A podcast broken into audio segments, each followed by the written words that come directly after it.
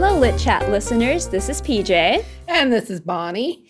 And I know it's been a while since we've talked to you, but we're back. We are actually taping this in Galena Park because our library branch is closed right now.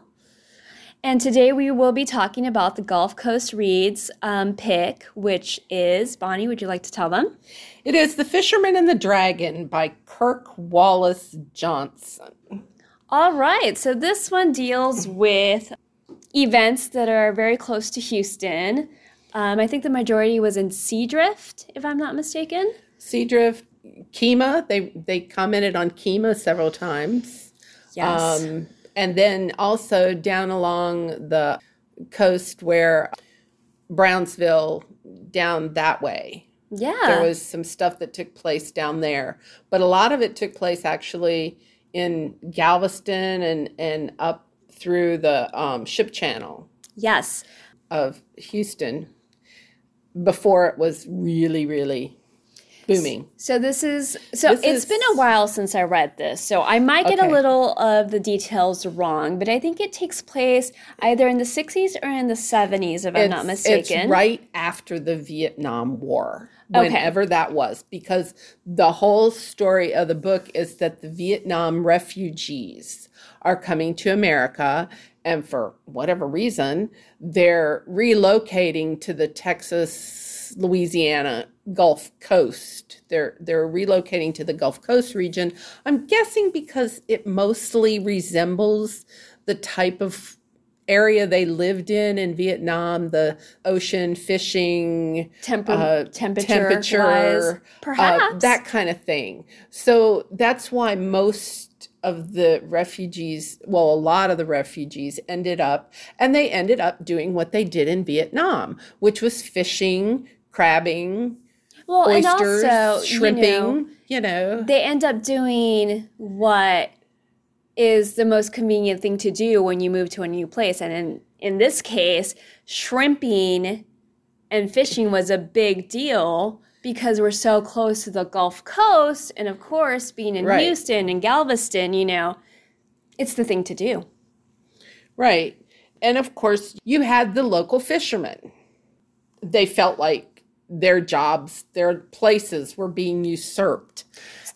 I feel like it's actually two stories, right? Because you've got the story of the tension, the race tensions between white fishermen who feel like their living is in danger because there's all these immigrants from Vietnam, refugees from Vietnam, who are also doing what they're doing. So you've got that story of the tensions of the race that also involves the KKK. And then you also have the backstory of these big factories who These are polluting. chemical- yes. Chemical petroleum industry. who are that- polluting the waters.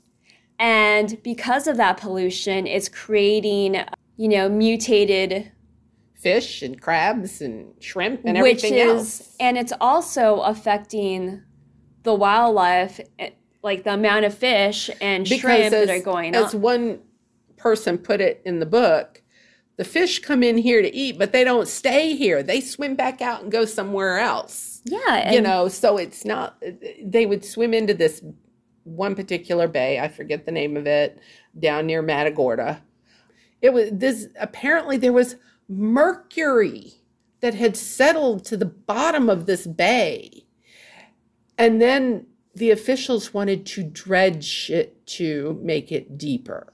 And they you had people fighting to keep that from happening, but that was kind of with this story, that was kind of the in the background. Well, I feel like the real cause was the fact that it wasn't so much the Vietnamese refugees who were making it difficult on the white fishermen. It really was the fact that the amount of fish and shrimp were dying because of these chemicals. but because they didn't know it, the obvious the obvious Well, the um, thing is, they they were aware of it. The one guy who gets shot early in the book in an altercation, Oh yes, yes. had seen a deformed something or other and he just threw it back, not thinking too much about it. But then later on, he's like, mm, maybe there's something wrong here. And there was this other lady who lived down that way Yes. that she was she was literally saving specimens for forever that people would bring her and when they went to court later in the book they Yeah. they did end up in court with these conglomerations of chemical deities and I don't know why none of those they didn't indicate in the book that she presented any of those specimens as proof that these things were going Well, on. so here's the thing. That was a catch 22, right? Because people knew, but also these factories were bringing in jobs, right? Oh, yeah. So it was a catch Because 22 for- of do you want more jobs in the community? But it's going to be at the expense of, you know, the local wildlife. you would you you had like one person in the family was fishing but then everybody else in the family was, Was working working, in the at the factory factories, yes. or at the plant or doing something with the chemical industry Which is why I think and um, you're just like Which is why I think it was one of those things where it was um, known, but it was allowed. But also, instead of focusing on the damage that the chemicals were doing to the wildlife, I think it was just easier to blame the Vietnamese, right? Because with Well- the the chemical corporations, at least you can say, well, at least they're also bringing us jobs and they're bringing money to our area. And so there's good and bad to that. Whereas I just think it's always easier to blame. the poor people Yep. Yes. But- very much so. Here's the thing though. The fishermen on the coast that were blaming the Vietnamese for loss of their jobs were just as poor as the Vietnamese. And it was brought out in here that the Vietnamese looked at them and saying, "Well, we're working. Why aren't you working?" Because here's the thing, Yes. the Vietnamese would go out fishing and doing their thing even if it was raining, even if it was not if it was storming or something, but if it was super hot, if it was if it was a rainy day, they would still be out there doing their work. Whereas the white fishermen chose, oh, it's too hot, I can't go out on my boat today, or it's raining, I can't go out on my boat, and then they would complain about the fact that the Vietnamese fishermen and stuff were bringing in the product Not to only the that, fish houses. but the Vietnamese worked together. So Yes. if they didn't have, if you didn't have money, you would go to another Vietnamese who would help you, would loan you some money. So they were all Well, they working had a- together they had in a, a- system, Yeah, it was a system thing. taking care of the, themselves. And the Ku Klux Klan even was trying to say that it was the federal government that was giving them the money. And it took the court to bring out the fact that no, we were doing it amongst ourselves. And you thinking, why couldn't the white fishermen have done that too? Why couldn't they have gotten together in a group and said, hey, you know, this guy needs help. Let's help him out. And once he's better, he'll pay us back. And then if this person, and that's how the But you Vietnamese know- did it. But you know what? I feel like take away the subject matter, and I feel like nine out of 10 times, people want things easy. And if they don't have easy, they find excuses, Yeah. right? So it's like, I don't want to work harder.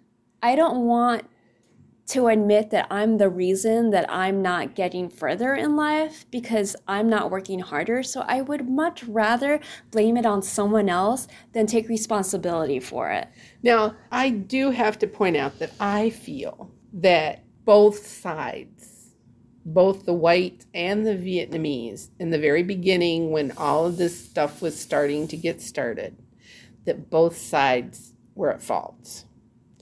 The Vietnamese, to me, were at fault because they came into this area without finding out what the basically your your unspoken rules of mm-hmm. conduct and how you deal with the fact that yes it's a wide open ocean but you still have a special place that you are allowed to fish or shrimp or whatever and if somebody's got crab pots out there, you don't mix yours up with theirs. You know, there's just there was just unspoken rules that weren't explained to them. And that's where I think that the white side fell down on the job by not going to somebody in charge or not explaining to them, hey, not getting them all mad and upset, which you do. Yes, they were mad because this is your livelihood.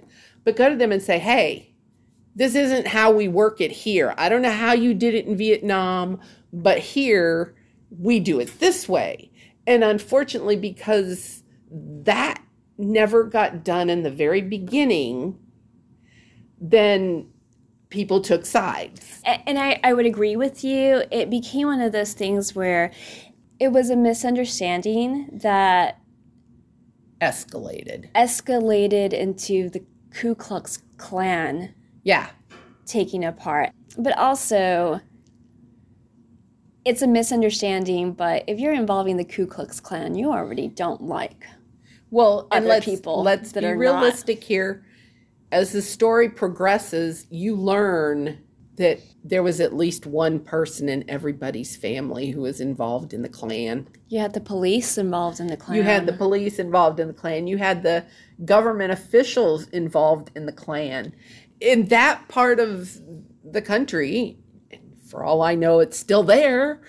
Yes, yes. Um, the Klan was very, very open so even with that misunderstanding, I, I almost feel like could they like could have there been justice really back then when you had Probably people hiding as then. KKK and not only just people people in high positions who either were KK members or knew KK members or have family members who were KK and we're talking about this book exposes like some cops.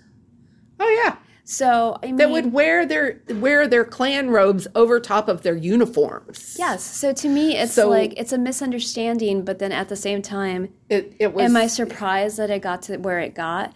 No. Knowing back then, and I'd like to think back then, but you know, it was a hidden, it was a secret that got exposed because it became a bigger problem, right? Right. But had it not become a but bigger they, problem, then but, like it but also still been a secret also no i think it, at one point they didn't want it to be secret anymore because usually when the Klan is out there they cover up with the hoods and also you mm-hmm. don't know who the Klan people are and when they did that boat ride oh, down no. yes. through Kemah and sea seabrook seadrift where uh, seabrook and all it became a badge of honor, I, I think. They were wearing their robes without their hoods and just out there on the boat, you know, broadcasting the fact that we are KKK and look at us. And. I'm like, well, at that point now, you're on everybody's radar and they know who you are. But it was like every family had somebody connected to it it's like they they said well this person wasn't but their cousin they knew their cousin was involved. They yeah. just chose not to so they weren't going to go against it but i just think there was so much stuff on both sides and both sides were ignoring the big issue of the pollution that was really what was well, destroying mm, everything. I would disagree with you on that. I think it initially started with, with the misunderstanding, but I definitely think that the Vietnamese tried to rectify their misunderstanding. They even tried to give money to the widow. Oh, yeah. And so I think the Vietnamese tried for a solution, and the other side was not willing to go there. Because they didn't want to I be also seen as wouldn't, weak. I also wouldn't say that the Vietnamese ignored the chemical that were being thrown because it was actually the Vietnamese who had the back of that woman who had gone on hunger strikes, right. who was, you know, letting it be known hey, they're dumping chemicals. There's a way of doing this that could be safe, but they're not doing it. It was the Vietnamese who stood by her. And if I'm not mistaken, she was white. Oh, yeah. She was. And it like her family didn't even stand by her because No, her, her family was going was- behind her back and turning her into the authorities. Yes, because they were working in the factory. Because so, they were they didn't want to lose their jobs. so I would say I don't don't want to put too much blame, but I do think that the Vietnamese tried to rectify things sooner. yeah. I think that they did not ignore the chemicals because they stood behind her. And I will just leave it on that because I I don't know about you, but reading this book, um, knowing that we were gonna have lit chat, I felt a little bit worried because we're talking about race relations. And that's always a, a very gray area there. We definitely do not want to offend anybody with this podcast. I have to tell you, the only reason I read this book was because it was picked for the Gulf Coast Reads. I would never have picked up this book otherwise. The writing was okay. I was not always enamored with the way he presented stuff. I think there was a lot left out Mm-hmm. that should have been there. And then there was probably a lot there that probably could have been left out. It was not a favorite. I, I can't say it's it's going to be a book that I will even suggest other people read. I mean, unless that's what you're interested in. But it's it is history of the Gulf Coast region. It is one of those histories that obviously may be difficult for some people to accept. You know, f- the funny thing, it's it's history that I can't remember her name, but the woman who fought really hard against the chemical Wilson factories. was her last name. I forget her first name. Her last name was Wilson. So up until when this book was written, she was still alive and she was still fighting those chemicals. So it's weird because usually when I read historical fiction and I like history, I read it with the thought of these people are dead, right? But these people, you know, not they're not all dead. No, they're still not. alive. And for Wilson, she is older but has not given up the fight. And that's awesome that she's still, you know, at her age, she is still trying Yeah. to do something for our area. I will say, I was never a big fan of Galveston. I come from South Padre Island. Coming from the valley, our beach is South Padre Island. I'm not saying it's as pretty as Cape Cod or the Mexican beaches, but I do think it's better than Galveston. So I've never really been a fan of Galveston, but now knowing all the chemicals and stuff, I don't want to dip my toe into Galveston because I don't know how many chemicals there are in that water. And I'm a little scared if I'm being honest. Like this this shook me for the only reason that I'm like, ooh, I but- hope my seafood isn't coming from that area. But also Padre Island, also where that oil spill Yes. from Mexico oh, came. Oh no, up. I'm I'm saying in general. Now I don't know how cleaned up they've gotten that part since then because that was a long time ago Yeah. and they should have cleaned up a lot of it. What I was going for is I've never really been a fan of Galveston before learning all of this stuff, right? Never been a big fan of Galveston. I think South Padre Island is nicer. Well, Um, let's face it, there's a lot more resorts on South Padre Island than there is at Galveston. So, obviously, for whatever reason, those beaches are considered better than Galveston Beach. So, Galveston beaches. But now learning about this information, I'm not gonna lie, I, it makes me think twice about getting into the Gulf Coast waters because of all of the uh, chemicals. Part of me is like, okay, Well, this think of the happened in San the Jacinto River. this happened in the 60s and 70s. Here's hoping that we've done better to like clean up that mess, right? But then at the same time, the book ends up with her like still fighting the good fight. So you're just like, ee, which then also makes me think, oh man, I really need to think twice about getting that seafood because I, I just Any of the me- water around here gives me the heebie jeebies. it gave me a feeling, right? It gave me a feeling of like, ooh, I definitely don't want to have mercury. this is why, like, they, they say, like, especially for like pregnant women, you got to be careful about not eating your seafood because there's a good chance that you're going to have mercury exposure. Obviously, you know, as a person, you don't want you want to be careful about eating too much seafood for the same reasons. Yeah, I think, you know, honestly, to put it this way, this book, It was a good read for me. Would I read it again? No. Would I have picked it up? Probably not. It wasn't my taste. I'm going to leave it at that. It wasn't my taste. It's not to say No. that it wasn't good, it wasn't bad, or it was bad. It just wasn't my taste. But what I will say on a positive, I learned something that I hadn't known. And I always think that's a great thing. I think it's great to learn things Right. especially because it takes books like these. You know, this isn't talked about in our history books. This isn't talked about on a regular No. basis. These are your hidden history stories that, unless somebody, I think his first name is Kirk, unless he decides to write a story about this, it gets lost and forgotten. Obviously, not to the people who lived it, but I would have never known about this. But you know what? being in Lit Chat, we've always talked about trying new things and trying new books. And so, did I hate this book? I didn't hate this book. I didn't hate it. I just, I am like, it, that- I just, it opened my eyes to issues that I didn't know existed along this coastline And I appreciate for that. that long. Yeah. The fact that it's still going on Yeah. and it has not been rectified completely is disturbing Yeah. this is one of those books that I think everybody in Austin in the legislature needs to be reading. Yes.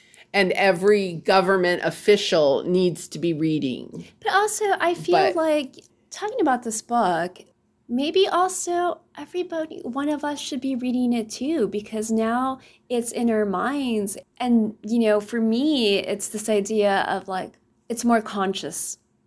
I was blissfully ignorant, but Yeah. now You can't be blissfully ignorant No. anymore. No, and you know what? The thing is, sometimes it's good not to be blissfully ignorant because these are real issues that have an effect.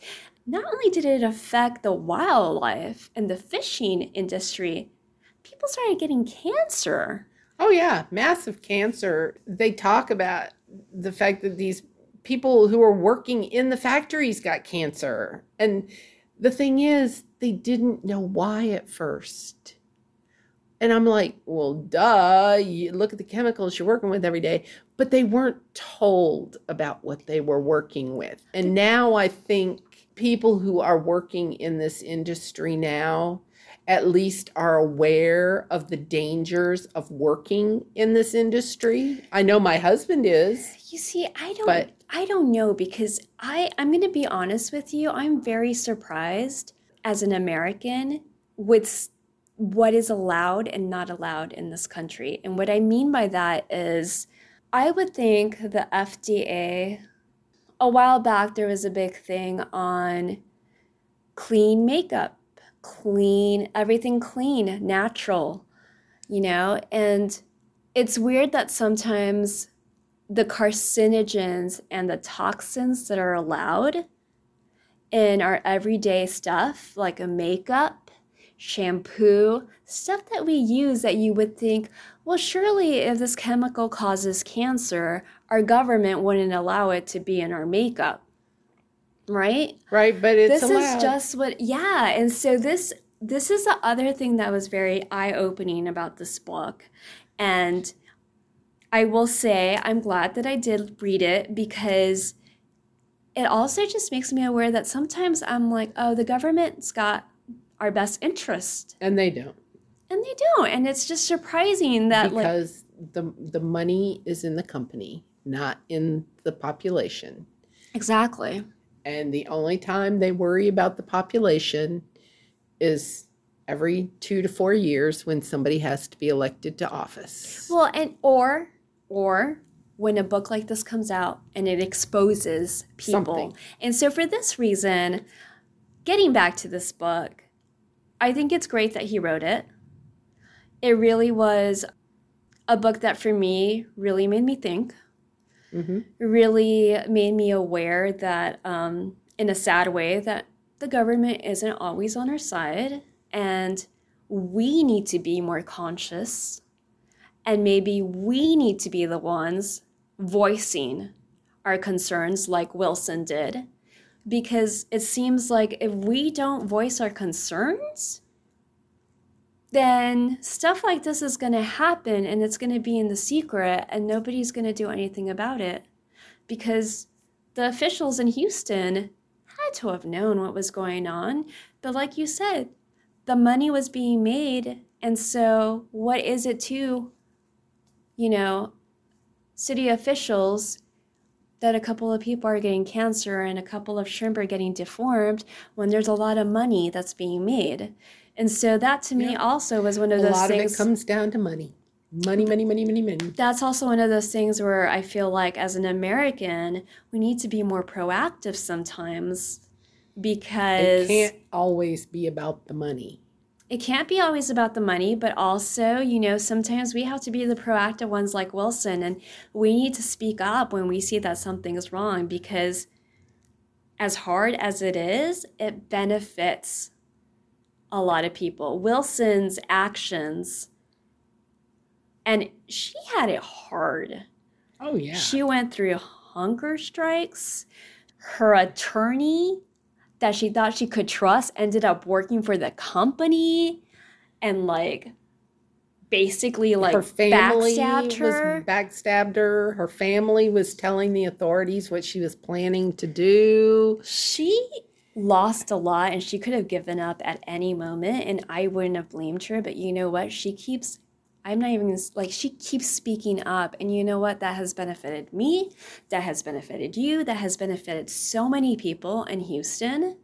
Kudos to Wilson and yes, from um not sure exactly when this book was written, but um, in the epilogue, it did say that she was still fighting the good fight. And kudos to her because she, oh, I have to think that maybe she's like in her 60s, 70s. She's got to be more in her. I would think more in her eighties, but hey, Maybe, and you know, uh, you know, when you're at that age, you have every right to retire and live the easy life. And she is choosing to fight on not just for herself, but for us and the future, and for Houston and the surrounding area. So, I will say with this book, um, I am glad that I read it.